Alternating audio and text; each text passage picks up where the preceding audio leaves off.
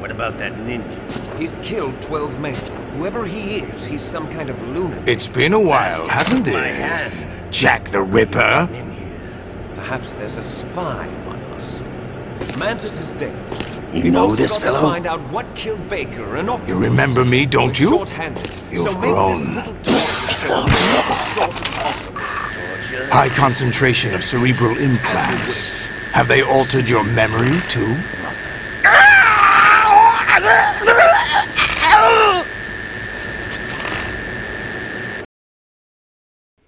And we're back. We're back with another episode of Metal Gear Resurrections. And on this episode, I'm joined with Jonathan. I'm back. So, we kind of like left off on a cliffhanger for Metal Gear Solid 2. Yes. Otacon's sister dead. Yes. And I think then we get hit like with Iroquois Pliskin. He's going like, I'm not on your side. Never said I was. And then you get knocked out from behind, which I think is the ninja. That's right. I think reveals herself to be Olga. That's yes. The panel thing on the visor. Yes. And then we wake up and we're butt naked on a table once again. But we also get like a tidbit like our character. We find out his name is Jack. And his last name could be White. And he brings the power of rock and roll. Nah, but yeah, Solidus Snake reveals it. That's right. Kind of gives you like a background to your character you've been playing as, and you're like, I don't know who this guy is. What's his background? And I come to find out like he's a kid soldier who was really good at killing. Yeah, much like Liquid. Oh yeah, right. Yeah, and the whole white kid and like not a white area kind of war kind of thing. That's true, yeah. Yeah, because I think Solidus is like during the time when you had like all these like decoys and like body doubles of Big Boss running around the world and just like kind of hyping up the legend of the original guy. But you know, we get introduced to the tentacle thing that like shoves in his face, I believe. Yeah. I was trying to remember, but yeah. I mean, and then we get like, it's like the whole thing from like the first one, like we're going to repeat, we're going to do torturing you all over again kind of thing. And it's, you know, it's okay. It's not bad. It's like, you know, doing the same thing all over again. But, you know, it's just like, I feel like if you just keep replaying it over and over and over again, you get tired of it. Yeah. You're like, I'm kind of done with the whole, like, I have to button mash to get the hell out of here kind of thing. So it's, I think that's why it kind of like ended with two, the whole like torture sequence. Yeah. That you have to play through. Because then when you get to the third one, it's like, uh-oh, I'm watching it now. The torture sequence, does that happen in one as well for David? Yeah. It happens one for David. Yeah, because that's the thing about this series, because we just brought up that there's a lot of similarities in story and characters. So like Liquid and Raiden, and then also because like when you said the torture scene, immediately I think of part one, so that's what I pictured, and then I forgot, no, it's a little different. So it's this thing about like how part one and part two are so similar, but there's a lot of similarities of similar things happening in the series, you know. It's and it's done on purpose. It's not very much like how, say, like, and I brought this comparison before, but like how in any movie sequel, like usually the go-to is to do the same movie over again, but probably like in a different location, or they'll put a different character. So like Die Hard 2, you know, Die Hard 2 is just, you know, the same scenario, but in an airport. Yeah. You know, with Kojima, it's a little different. The sort of similarities of the same thing over and over again is not to be sort of like cheap about it. It's on purpose. But yeah, it's just interesting is how that it affects your mind, the recollection of these games, how, you know, you might, you know, you bring something up and like, oh, I'm thinking about the first one, even though we're talking about the second one. Yeah, I know. Yeah, it was just interesting to think about that, even though I know we're going into two, but like, it's funny how these things get like, you know, you just bring one thing up in the series and it just sparks this whole other thing about what you can remember from, you know, game playing days or just watching the game being played. Yeah, no, I mean, probably if you like make these games now, it's like, I can imagine like what the torture sequence would be like. I don't know if they'd be a little more graphic or it would just be like, I mean, it would be graphic, but like, would it let you be playable, or would it just let you watch it and just play it out? Is that what they do for the? Oh, because I'm trying to remember Snake Eater, and then I'm trying to remember Part 5. Is that they do for the rest of the series? They don't let you play the torture. So you don't play it anymore. You just see afterwards. It, right? You just see it, yeah. Okay. And I can imagine, like, there's a reason why, probably. It's like, I don't know. Maybe you don't want, like, the creator doesn't want people to be desensitized to torture. As like, a playthrough kind of thing. It's like, oh, this is fun. Let me play getting tortured here. Yeah, that's probably done on purpose. Mm-hmm. Or first, I think Kojima's more thinking about being innovative and doing something different and just trying to adapt to new technology, but also getting to do what you couldn't do in previous games because now you have the technology to do so. And then once you've caught up with technology, well then what was it about? Well, I think he's more, especially in the later games, it's more about storytelling, what's the point he wants to get across. Yeah. Yeah, and then, let's see. Trying to remember, like, instead of being taken to a room, your shackles are just like unlocked and you're able to go freely after going through like the sequences. Yes, similar to like the first game. Yeah, and then it's just like you have a naked Raiden just holding his junk. That's just, right. Like, yes. Just like as soon as he's free, he just immediately grabs his crotch. He's like, oh, and then just like running around trying to like sneak around guards while you're holding your junk. Which is alright. Yeah. It makes for good, like, comedy and, you know, alleviate the idea of being tortured afterwards. Yeah, it is. It's an interesting... It is for I gotta believe, for comedic purposes. Mm-hmm.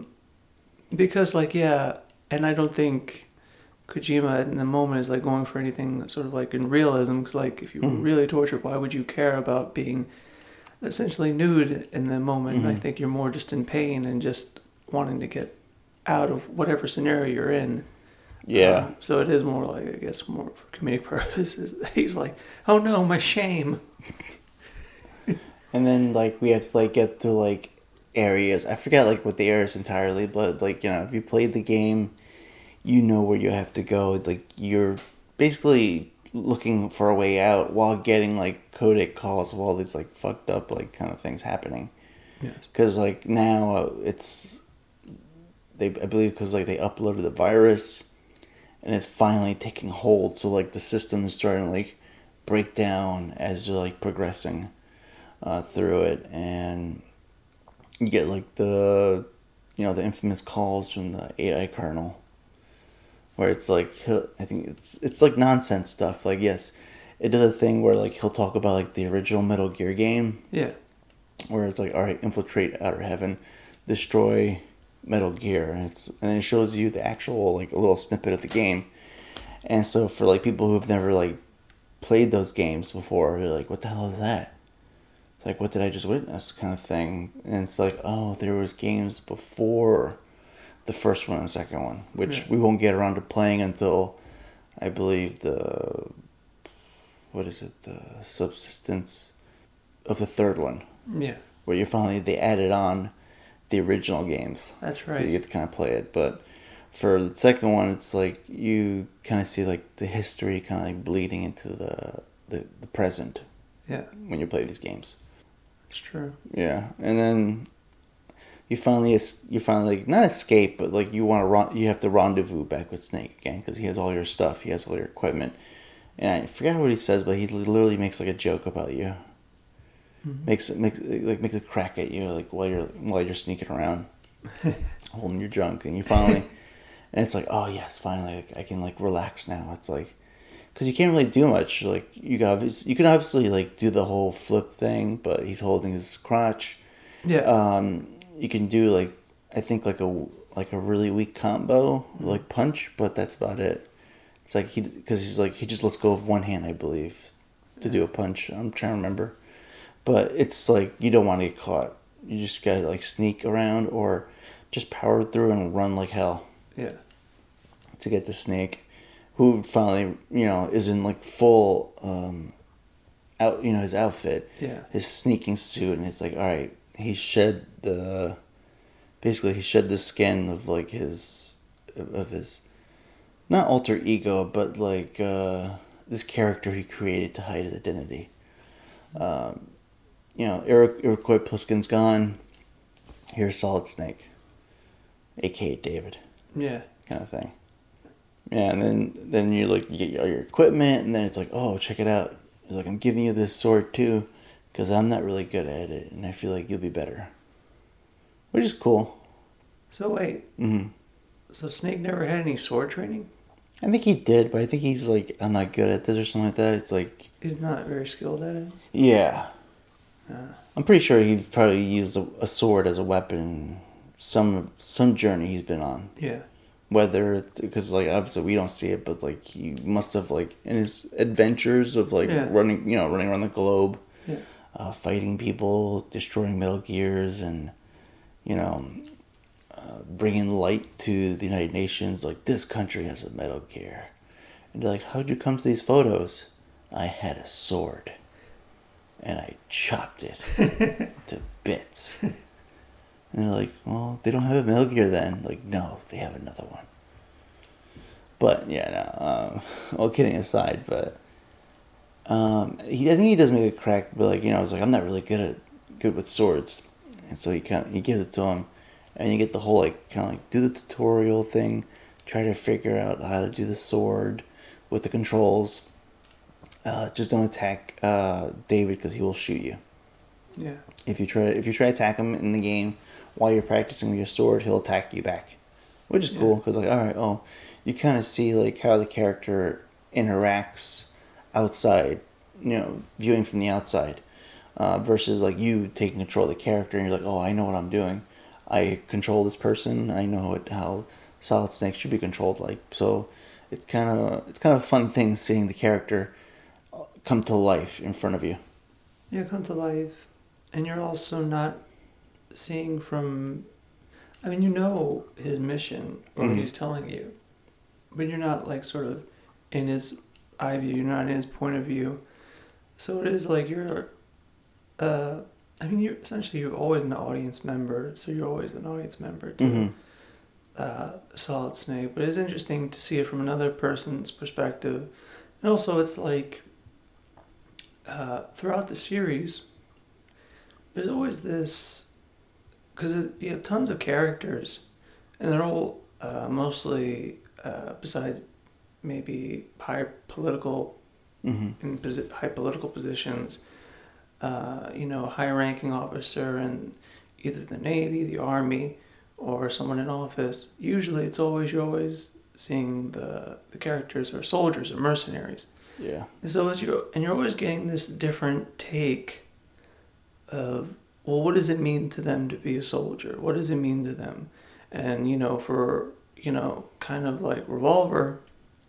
There's like a glory to it and a fame to it. And it's the same way with, I guess, with David, with Solid, but it's not like a fame where like you're public. Mm-hmm. It's more of like between soldiers, between warriors. Mm-hmm. It's almost like the way of, being a better warrior is like being like, maybe not so much. It is a little bit like the way of the samurai Mm-hmm. Where it's like you train to be the best and to represent your master, whatever that may be. It could be an actual samurai, or it could be for a country. Mm-hmm. So, but it is interesting to see, well, what does it mean to every character to be the best or to be a soldier?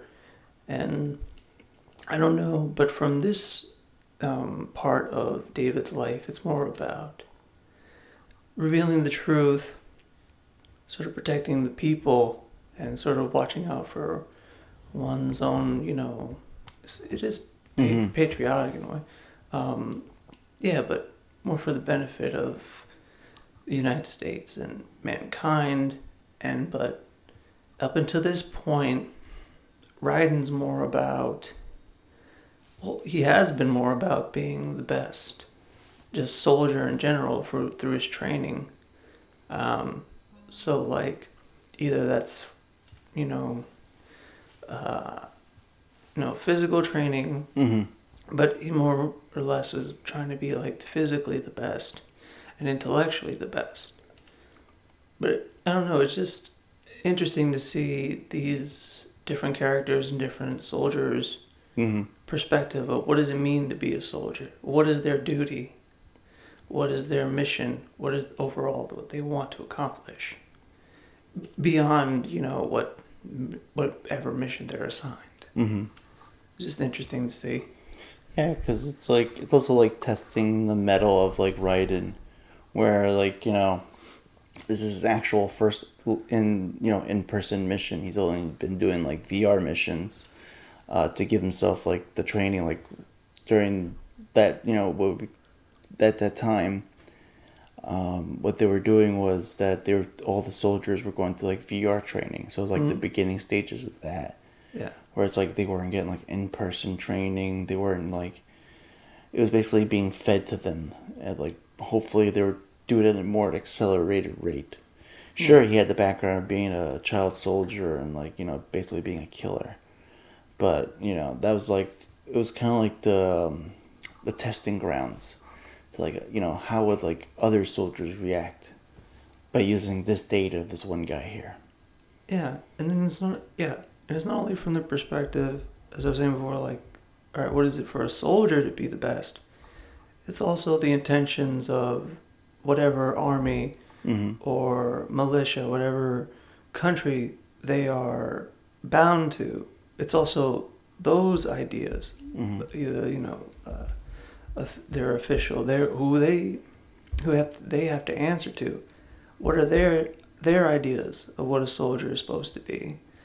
And so, and at this point, yeah, it's more about technology advanced, but soldiers also being more sort of disconnected. And sort of, I guess, the military, the U.S. military, or whatever is backing them. They feel that that's the more effective way for a soldier to be disconnected, to be completely, to be knowledgeable, but not, to be less human in a way. Yeah, and that's pretty much like the whole thing for Raiden is like, I think you're pretty much disconnected from the whole world. Yes. The only human connection you have is this one person, Rose, and everything else, it becomes like a blur where it's like, have I met this person? Or have I never met this person? Have I never met, for instance, like the colonel, he actually breaks it into like, have I ever met you in real life? And not through these calls or like, I imagine like messages and video conference calls as well. It's interesting. It's like, it's in a way, it's like, it's almost like they are really just like stopping in conversations. Like, well, how did this conversation start? Like, well, how did we meet? We've been talking this whole time, and and it's like, well, I don't really know anything about you. It's like, it's this weird thing that they have this camaraderie, but like, what's it based off of, and is that real? And so it is a question of reality, and it makes sense, especially when the games released, the Matrix had come out. Mm-hmm. But then there's always been this ideas of technology, but also the idea of humans as being like more exposed to technology and becoming less and less sort of like caught up in it and less, you know, affected by the outside world, or, you know, becoming less concerned about that. Almost like, and it is a way, very much like the Manchurian Candidate, where all these soldiers mm-hmm. are like, they've been experimented on, and, you know, and all it takes is a few words and a few typings, and then they're off, and then they're instant killing machines, or they're, you know, instantly remembering their mission, like the Bourne Identity. Like they instantly know exactly what they have to do and what they've been trained to do. It's just hidden within them, and all it needs is one sort of release, and they're off. Yeah. Kind of reminds me a little bit like Blade Runner as well. Yes. Where it's like, it's becoming harder to distinguish from a person to a synthetic. That's true. And so you have to like go through this routine of tests to judge and see, are you a person or are you a machine pretending to be a person kind of thing, where it's, for Raiden, it's like he's a person, but he's kind of pretending to be a person to fit in. Yeah. It's because he has his other life where he's a soldier and the mission is all he knows and he must complete it by all means kind of thing. It is a sort of question of, I mean, I guess overall, besides technology, just war in general, desensitizing a person brings into question, well, after going to war, you know, what soldiers experience or what they've been taught, when they come back, you know, they're not the same. Mm-hmm. So it's sort of, you're mixing that sort of information with, you know, how as we become more technology advanced, we can become less desensitized through technology, and we're even, you know, becoming more, you know, less human. It's interesting to mix those two together, and, you know, and coming up with this, you know, series of games. It's an interesting narrative to try to see where you're going with this and see what Kojima is ultimately trying to go with this. And so for the game, it's like, all right, so you finally escaped. You met up with Snake. He gives your equipment back.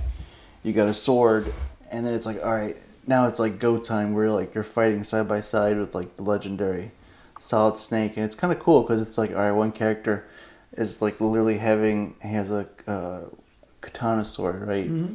And Solid Snake's just like automatic weapon, and it's just like you're like going against like these like, I think they're like the Tengu soldiers or like ninja soldiers kind of like thing. They just like come out of nowhere and they're just like coming after you. So one guy's just like mowing them down with guns.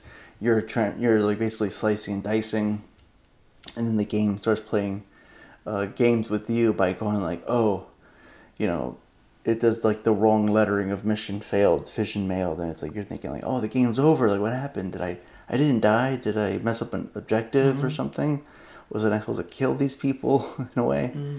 And it's like, no, it's just the game playing with you like from the past iteration from the first one. So it's just like the game's playing with you, keep going, and so you're kind of like battling through like these basically unnamed soldiers, and we finally get like what would be, let's say, the second to last look of Fortune. Like she finally caught up with us, and she knows where Solid Snake is, and she's like, all right, time to enact my revenge with her like portable railgun. And it's like, you know, Solid Snake being like the badass character that he is, kind of just tells Raiden, and it's like, you know, go, I got this. And then, you know, Raiden be like, are you sure? And I'm like thinking to myself like, what the fuck are you gonna do? You have a sword, she has a railgun. Last time you met, she pretty much destroyed the whole room before giving up on you. But like, you know, Snake delivers like, I think it was like one of the badass like lines where it's like, because she's like asking for death. I think she asked him like, are you the one that's going to bring me death or something like that? And I think he says something like, you know, If it's death you're looking for, I'll be happy to oblige. In some iteration of saying it. Like, I'll try to find the clip and then put it into this episode. Mm-hmm.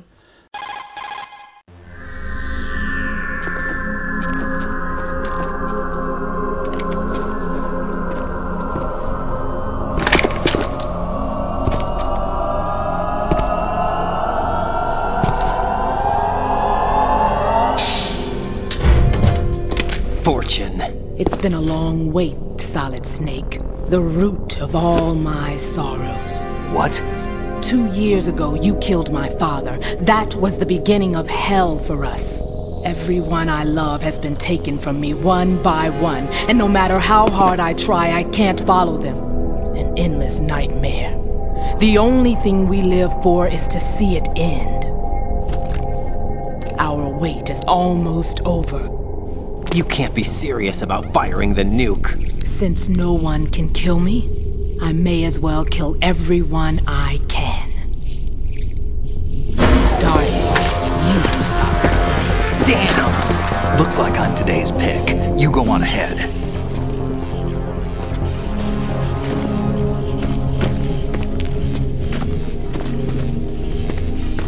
You want eternal rest? I've got it right here.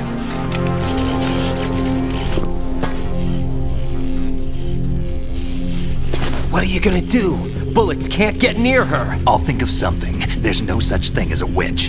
You think you can kill me? I don't know what your group's been through, but let's get one thing clear. I didn't kill your father. Do you think anyone believes your lies? Raiden, get out of here!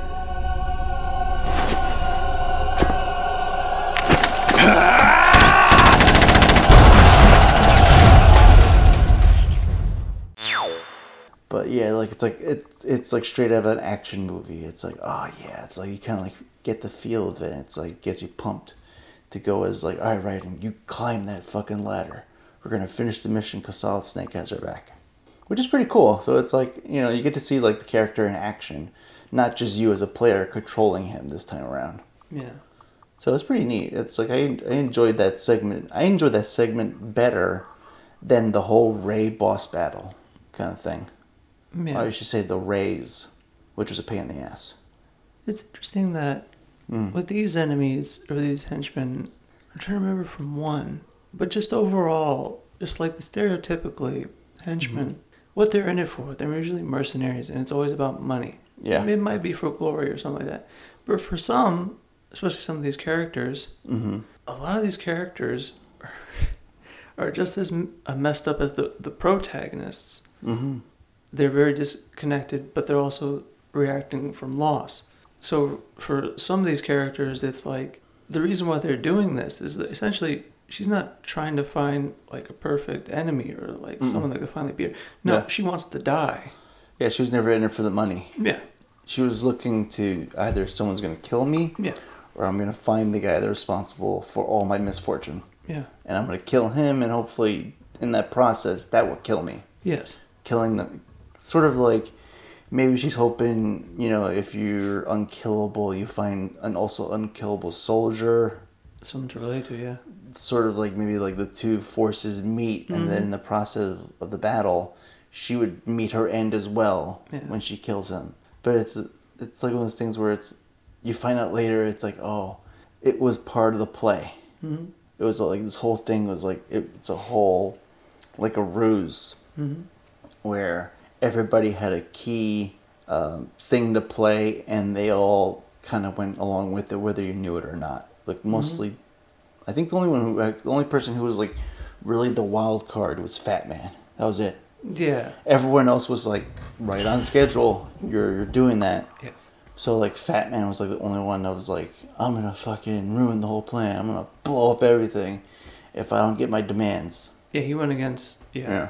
But yeah, so for, you know, kind of like hearing and like watching in the background, basically Snake just unloading his assault rifle at Fortune, hopefully, hoping that like one of those bullets maybe wing her or like hit her.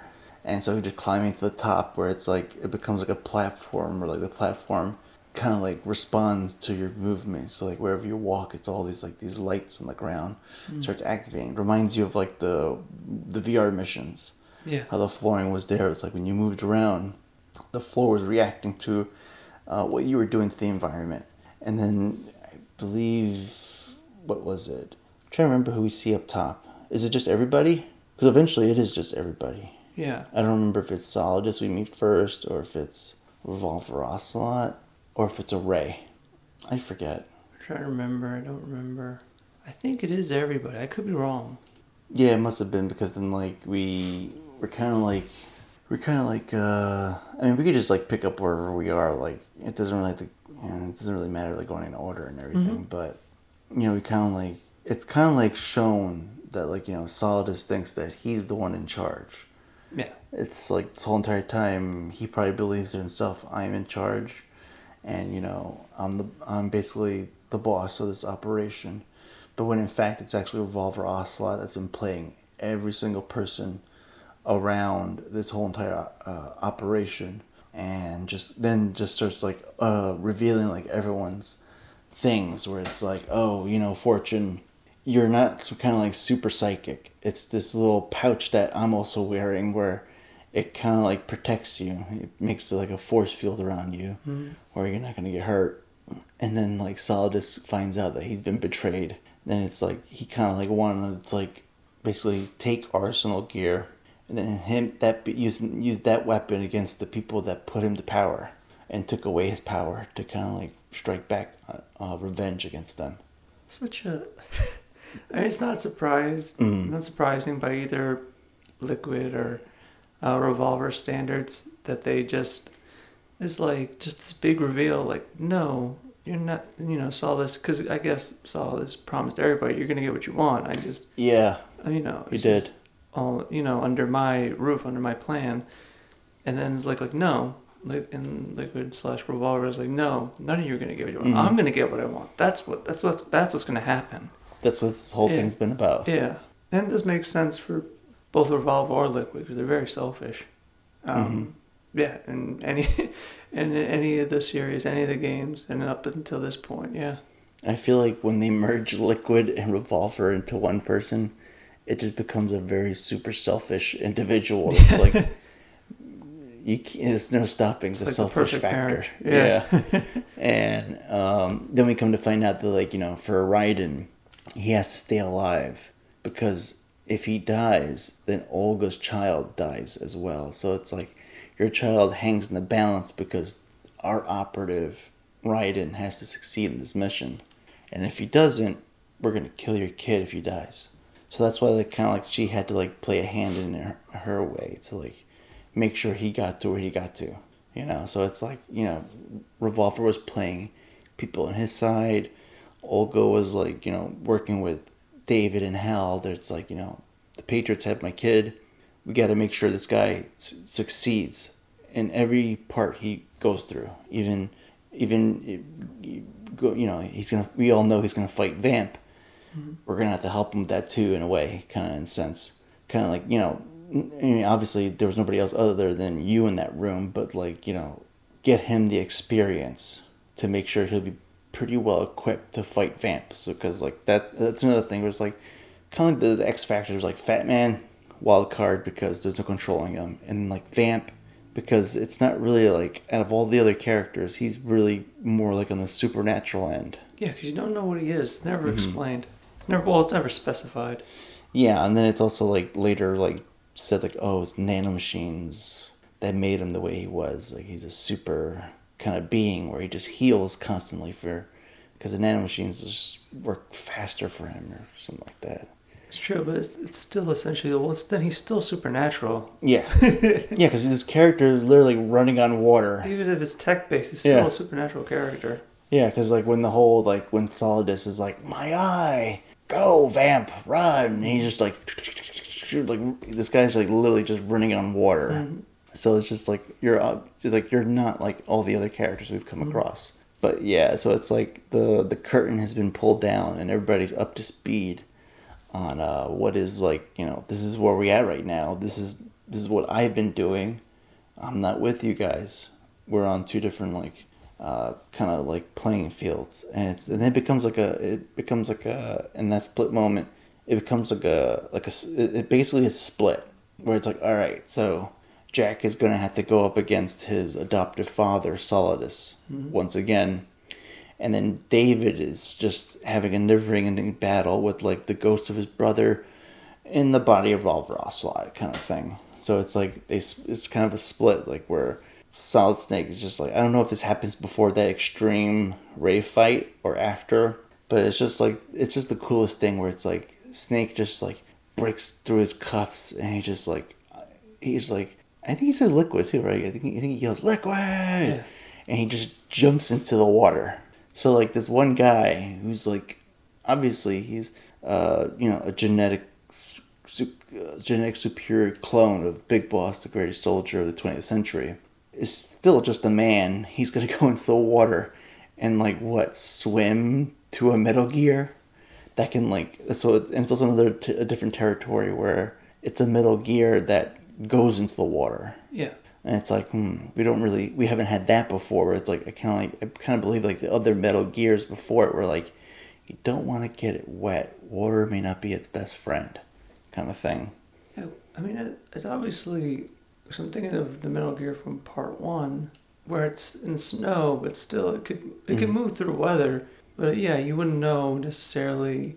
It's kind of like a gamble. Like, well, what's going to happen if you submerge it in water? Yeah. Like, what would happen to all the components? Would it still be operational? Can you still operate it? Yeah. And by this point, they've already made that. You know. Yeah. So like, and it's made for that because like the way it's designed, it's supposed to like be able to like.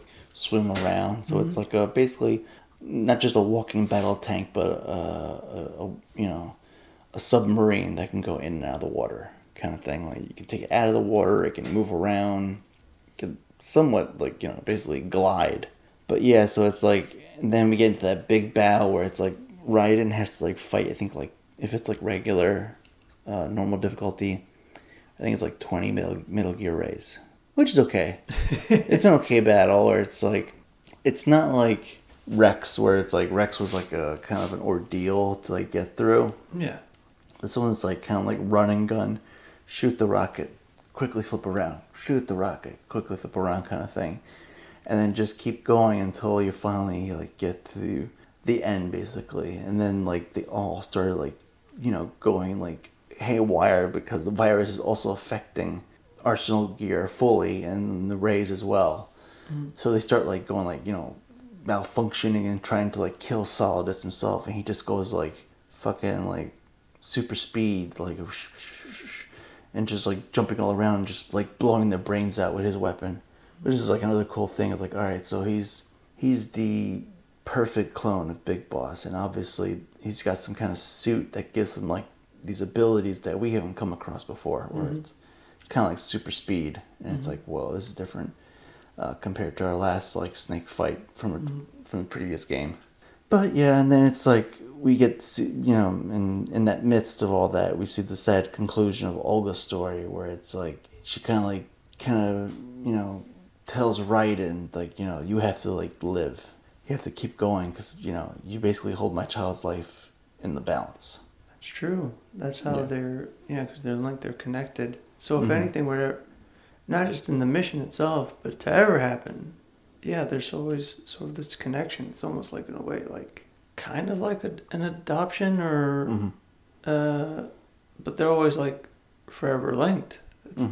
It's crazy because like it's just this. I mean, obviously they're linked through war and battle, but yeah, you're linked to this child, and you basically have to watch out for yourself and them. Yeah, it's kind of like what fuels Raiden to go for Sunny after the events of 2. Yeah. To like rescue her and then get her to Hal and David to raise her. Mm-hmm. So like, because it's Raiden who's responsible for rescuing Sunny from wherever she was, from the clutches of the Patriots, which I imagine would be like a kind of like a human farm. Yeah. Thing. It isn't. And I can see like why they would do it. They're sort of linking, if one dies, then the other one dies. But also, it's a way to kind of keep Raiden in reality. mm-hmm. sort of like to understand that, you know, he has a responsibility for someone else's mortality, is to always be aware of that you yourself always have to be responsible for that. So to keep him in reality, it's a good way to keep him there. Just besides being romantically linked to somebody, mm-hmm. it is like, because even that he's not sure of. But with this, you know that if you die, that other person dies. So it's definitive. Yeah, the child would be sacrificed because you didn't fulfill your end of the bargain, mm-hmm. kind of thing. Mm-hmm. It's a pretty good like lead up to the final boss fight. So it's like everybody goes into their own areas what their mission was for, and then the ship just fucking crashes into New York City because of the whole like. AI system got like corrupted. It got attacked by the virus. It just like crashes, I believe, at Federal Hall. That's right. Yeah, so it's a good like it's for a boat to go into dry land. It's a good ways of travel to get it to like where it had to go to. Yeah. And I can only imagine like if you're like in New York City and you see this giant thing of like. It's Arsenal Gear crashing into New York City. You're just like, it's just another Monday. That's all I could think of. But, yeah, so it finally crashes and, like, Raiden's, like, on the roof. And he's all like, what? Where am I? Kind of thing. And then, like, obviously the bad guy has to have the last monologue. Solidus explains, like, you know, what's his plans. What's he going to do? You know, the Patriots put him to power. They took away his power. When they find out he tried to be a sneaky fuck. And he took slush fund money to make Metal Gear Rex. And they're like, oh, okay. You're going to do some sleazy shit behind our back? We're going to fucking... I'm pretty sure he gets impeached. Yeah. For the event. Because basically he's responsible. They put the... Which he is. They put the blame on him. Which, you know, you can only blame yourself. You started the thing. You took the money. You started the project. The only thing that you got upset about is that you got caught. But he's like, those motherfuckers took my power. It's like, I'm going to take it back kind of thing. And so it's like, all right. I was like, what are we going to do? A fist fight? Is this going to be a gunfight? Nope. It's going to be a good old-fashioned sword fight. But with the guy who leaves a speed trail of, like, the DeLorean from Back to the Future. Where it's like flame trails, like whoosh, whoosh, whoosh. And like the boss fight, it's okay. You can kind of detect the pattern, you know, within a couple of minutes. Like if you die, you're like, okay, now I know what to do next. Like I know what comes with like when he's lunging at me, when he's trying to attack, when he's doing that speed thing. So, but it's a good change from going from fist fight from the first one to sword fight. I was like, all right, this I can get behind because like. By the time you get to the end game, you're like, I'm tired. I don't want to do any more guns. I don't want to shoot any more rockets. I just want to, like, finish it. And so it's like, all right, obviously, even at an older, accelerated age, Solidus Snake is a bigger man versus Raiden. Mm-hmm. So it's like a fist fight probably not be in his favor. Plus, you got to probably factor in Solidus' old man strength versus Raiden's, like, young, skinny surfer dude. Body kind of thing. So like the sword kind of like makes an even playing field where it's like, but then he kind of reveals to you, he's like, I'm gonna rip that suit from your spine or something like that. I don't remember, like, oh, it's in your spine. Something's in his body. He's like, I'm gonna rip it out of you and get your information that I need and hunt the Patriots kind of thing. And it's like, oh fuck, like my adopted dad is gonna kill me. so you have to fight him. And it's a good fight too, and it's kind of like also like in a way for a villain, it's a good death. Kind of reminds me of a shorter version of like Hans Gruber's death. That's right, yeah. Where instead of like, you know, the watch clasp, Holly's watch clasp to get him to fall, it's like, you know, a good slash to I believe his back maybe. Because he does end up bleeding out. That's right, yes. And then, like, he kind of, like, as he's, like, dying, he's, like, obviously he's flashing to something. Mm-hmm. I don't think we get a glimpse of it, but he is reaching out to something. So maybe he's flashing back before he dies to a person. Possibly. Or someone he may know. And just, like, you get, like, that final death pose where it's, like, he's reaching for like one final like grasp to the sky and just like falls towards like George Washington's statue. Mm-hmm. And then it's like, and then we get to like, you know, I don't know how Raiden gets down, but he gets down from the roof because I'm pretty sure like it tore the building in half. So I don't know where he maybe went through Arsenal Gear and just like slumped back down the ladder, stepping over all the Tengu soldiers' bodies. Like, oh god, it's like so many dead bodies. It's like, all right, it's like, oh, is this the entrance? No, it's okay. It's like, all right, I can finally exit. And they're like, oh good. He gets outside, and probably the first thing he sees. It's not Solid Snake, but I'm pretty sure it's the pretzel guy. He's like, oh, thank God, I'm hungry and thirsty. That's it's like, right. pretzel man. So, and he's eating and drinking, like, oh, there's Solid Snake. And he drops everything, like, let me go over there. And that's all I imagine, because, like, after all this happened, like, I'm pretty sure he's fucking hungry. He's pretty thirsty. And you are in New York City. But, you know, finally he catches up with Snake, and he, like, they go through the whole spiel. Like, you know, Snake tells him, like, you know, find your own way. You don't have to, like, do what they say or behave because they tell you a certain person. This is who you are. Like, you know, just find yourself, find who the person you always were meant to be kind of thing. Mm-hmm. And the cool thing is that, like, you get to see the dog tags of Raiden, which was the information you input in the beginning of the game. So whatever name you put in birthday in the beginning of the game, when the game first starts for Raiden's chapter, is the name of the dog tag, and it's kind of like him saying, like, you know, he's like, oh, I don't know that person. It's sort of like Raiden also being, he's also a snake as well, because when he started the operation, it was under the codename Solid Snake. So in a way, he's also shedding the snake skin of his own to become his, you know, his own individual person. Yeah. And, you know, I think also for the player as well, you get that sudden relief that, like, oh, Rose is a real girl. Mm-hmm. Thank God. Because that would be really fucking weird if he went on a date by himself. Like, you imagine, like, it would be kind of some kind of Manchurian Candidate freaky shit where it's like, yeah, these people are probably having an argument on the street because they see a person who's talking to nobody. It'd be like that weird thing where it's like Raiden's just like going on a date. He's like putting his arm around air. It's like taking a picture. It's like, I'm at the Empire State Building with my girlfriend. And the guy's like, sure, buddy. Whatever you say. Click. Freak. But yeah, it's a good ending. It's a good way to, like, end Raiden's chapter, basically, or what we thought would have been the end of Raiden's chapter, because we're like, oh, when's the next one? We don't know as fans, but we're pretty sure, like, there was, like, gonna be another one from the success of, like, the second game. Yeah. So I mean, because we assume that Solid Snake is the character that we're gonna continue on this adventure from then on. Yeah, just simply because he's been in the previous games. Mm-hmm. And it's sort of like it's been like his story. Yeah. And he's like, be cool, Raiden, go be with the girl. It's like, me and my bro, we're gonna go hunt these Patriots. It's like, I hear they're in New England. And then Hal's probably gonna, like, it's not the same Patriots. It's a different people. It's like, oh, gotcha.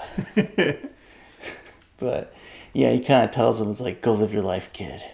Mm-hmm. Go be with that girl. And, you know, spoiler alert, both relationships for both of these guys do not end well after their missions. Yeah, I wouldn't think so. No, for Solid Snake, it became, you know, Meryl went with him.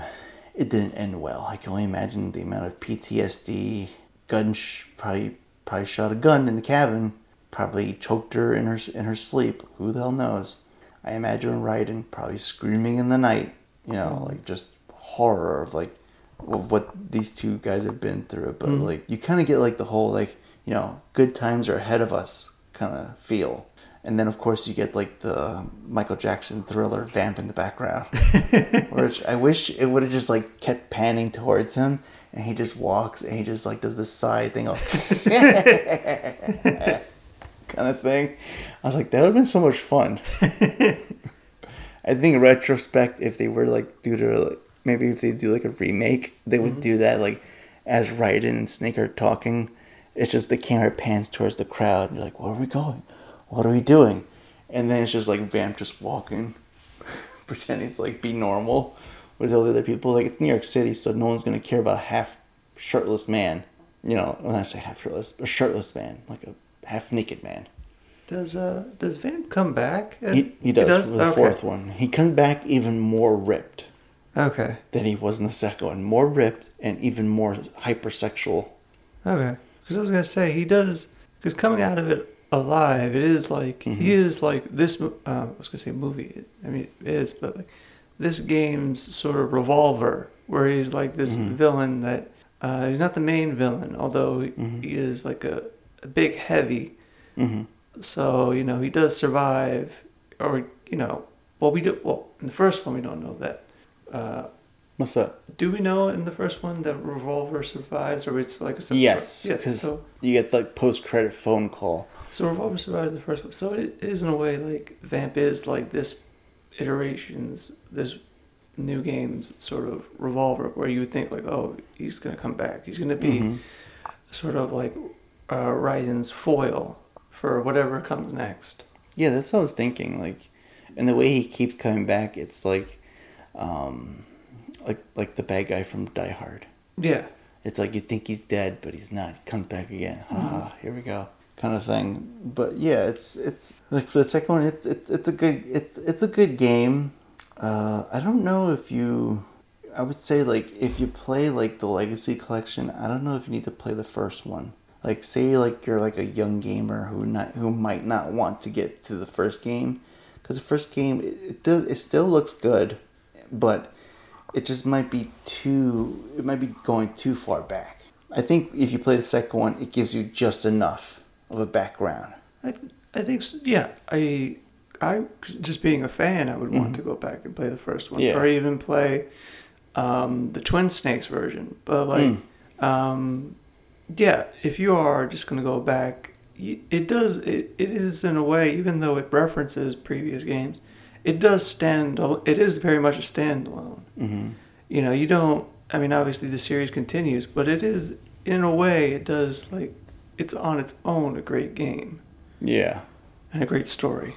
And that's probably a better pairing would be like Twin Snakes. Yeah. And then go to the second one, because then you would get to hear Revolver Ocelot introduce his nickname as Shalashaska in Twin Snakes. And this word, he doesn't do it in the first one, because that came from Twin Snakes. Yeah.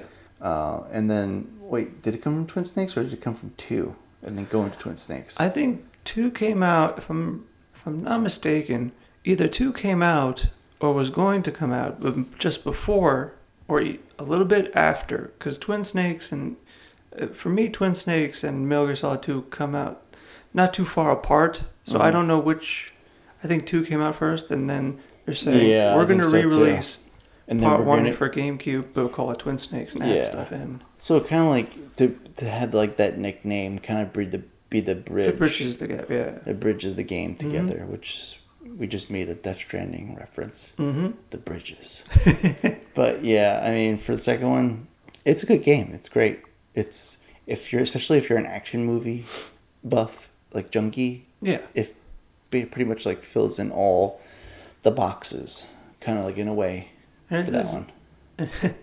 It does go bigger in a sequel sense mm-hmm. in that before in the first one, well, essentially the first one or part 1 for David, you're in this military base. In mm-hmm. the sequel, you go bigger. You're in a naval base, but you are around New York City. Yeah. So I was gonna ask you in like retrospect, do you think they did? I mean, obviously, because you don't want to overdo it. Or I mean, I guess the comparison to Escape from New York is always there. But anything that's New York based in any movie or anything like mm-hmm. that, do you think they did enough to like represent New York or have New York be a character in the story? I think so, because it definitely, like, it didn't feel like, you know, like when you were in the first game, you're like, oh yeah, it feels like Alaska. Yeah. You know, because like you get a lot of the cold and like resulting from the cold, like they closed off certain areas. Yeah. And for the second game, what was it? It was the Hudson River, right? Yeah. Polluted again. That is so New York kind of thing. And so it kind of like, it does work where it's like, you don't use New York as like, to tell the story. Yeah. Like you're just using it as kind of like a centerpiece. Mm-hmm. And like let the rest of the characters like bring the story up. Yeah. And just use it as background. Because then you finally get to the mainland of New York. And it's just like for the boss battle and the ending. That's it. Yeah. And so like, yeah, you didn't have to like do anything crazy. Like I'm going to fight, you know, Vamp in Midtown. And he's going to like jump all around from all the electronic boards. And he's like, haha, you missed me. You hit the Kodak sign. Because I was going to say, if you do... Because like X-Men at this point already came out. So you can't do like a fight in Statue of Liberty or Ellis Island. Oh, yeah. And you can't go like, well... If you're going to go to Grand Central, then you're going to be in the middle of the city, so everybody's going to see this sort of espionage mission. So, like, how do you go about doing something set in New York but still be respectable to, like, of how the story or how the genre plays out of usually how spy games and war games or things like that, how they play out usually, you know, or spy thrillers, you know, they're usually in the shadows. And it kind of it plays perfectly. You're going to go down towards, like, Federal Hall, you're going to go down towards Wall Street, you're going to go down to where, like, money is, like, the main objective for that area. So it's like, all right, it's kind of like you're laying war against the Patriots, and what do the Patriots want to make sure they have enough of? Money. Yeah. Attack a financial institution.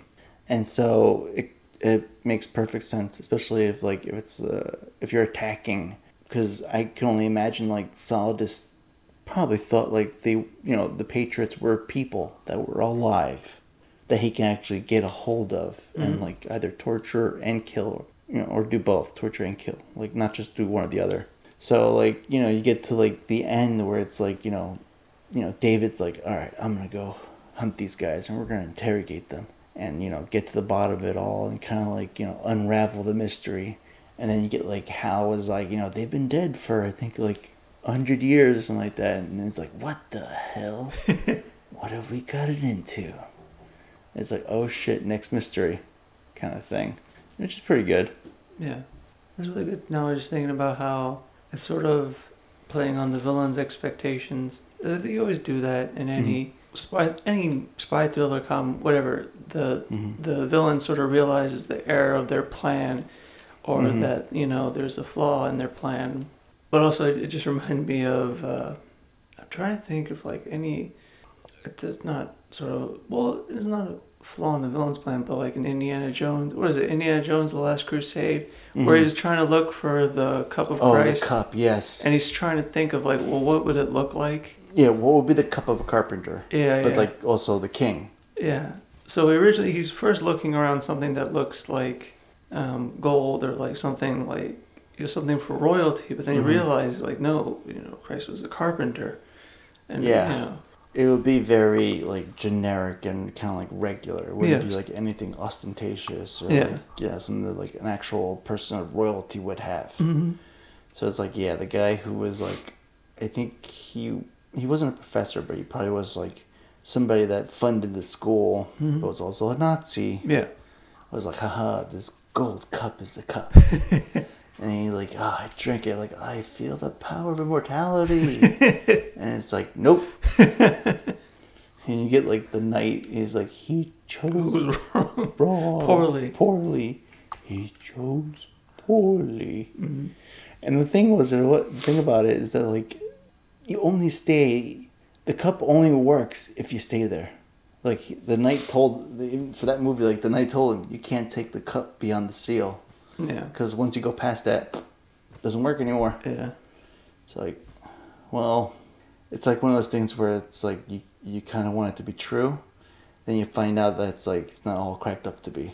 No. Kind of thing. But yeah, for this one, it was like the lead up where it's like, we got to find out who these people are. We're going to find out the Patriots. Who are they? And like people who couldn't say the Patriots, they're like, the lolly-lolly-lo. Or it's like slowly... It was like the beginning of like, you know, controlling, you know, the information of like who these individuals were. So like only select amount of people know who they are and what the organization is called. Yeah. It's also a question about, or Kojima kind of brings up this idea about legends and that legends are not really all kind of crack. You know, they're not as what you think they are, you know. Yeah. And when you meet them in person, it's like meeting your hero. Sometimes you regret meeting your hero because they're not who you thought they would be. And but it's also like how in telling stories or telling legends, how they in a way could be disappointing to what was in real life, but that you, but you know, either that person never wasn't born by the time they heard about this person, or they just never met them. But yeah, it's just, yeah, legends are not always cracked up to what they're supposed to be, and sometimes it's kind of a bad thing to be a legend. Yeah, it's like the movie, like The Man Who Shot Liberty Valance. It's the whole you know, when I forget what it was, like when the legend becomes truth, print the legend, because that's what kind of like is the main thing that everyone looks for. It's like that tale of like that's so fantastic that like that has to be the truth, and if you find out the truth, then it just breaks it all down and just destroys its luster and its power that it has over people. And so I guess that's like also like what the kind of like the message is as well for the second game, because from here on, from the second and going forward, probably from the first one, Solid Snake has always said, like, you know, he's not a hero. No. It's like he's just a guy, he's just the right guy who they just use for all these times. Yeah, well, I can't obviously I can't speak for Metal Gear Rising because it's a different direction and it's not from Kojima.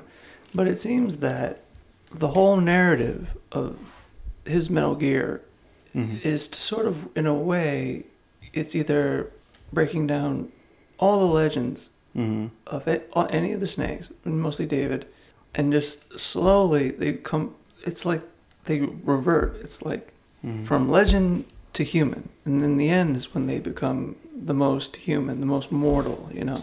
Ooh, sorry. But it's like, yeah, they start off legends, and you slowly, through this arc, they become human, you know. Mm-hmm. You sort of see them in a different light. Yeah. Yeah, it's kind of like... and it's also like goes with the theme of like every other... With every game, it's like, you know... You can have all this, you know... Especially like for like the later games, like you can amass an army. You can have an arsenal. You can start making a nuke, but is it worth it? Is that total power, you know, to control everything and to be the most powerful, is that worth your soul? And later on, you come to find out that's not. Mm-hmm. It's just like, it's basically, it was just to kind of like cover everything that was flawed and just like to keep you busy and keep you going. So for this one, it's you know, it's a good game. It's like, I believe it's still replayable to this day. Like you can still play it on your PS3 if you have it, and you know, thanks to Konami, they're bringing it back, part of the Master's Collection. That's right. So you get to like, for the new people, for people who are newcomers, and for like the gamers of old who cherish this series. Well, guess what? All our wishes finally came true. They're all coming to modern consoles, and it's like finally. So you get to play the games, and you know, for the first collection, it's quite a good amount. It's a good chunk, and it's not that expensive for all the content you're getting. People probably complain like, "Oh, it's $60. It's still a lot." Well, if you try to like buy these games in the secondary market, like really good, pristine conditions, it's gonna cost you more. And so I bought the Legacy Collection, and that's all, you know, the 4 games, but it doesn't have like, you know. What the Master Collection has is like, it's going to give you, I believe, there's some soundtracks in there. There's Snake Eater. There's, well, obviously, the original 2, which would be part of the 3rd game for the Subsistence Collection. But it's also like the script. I think they call it the Master Book and Script Book, whatever it's called. Probably both.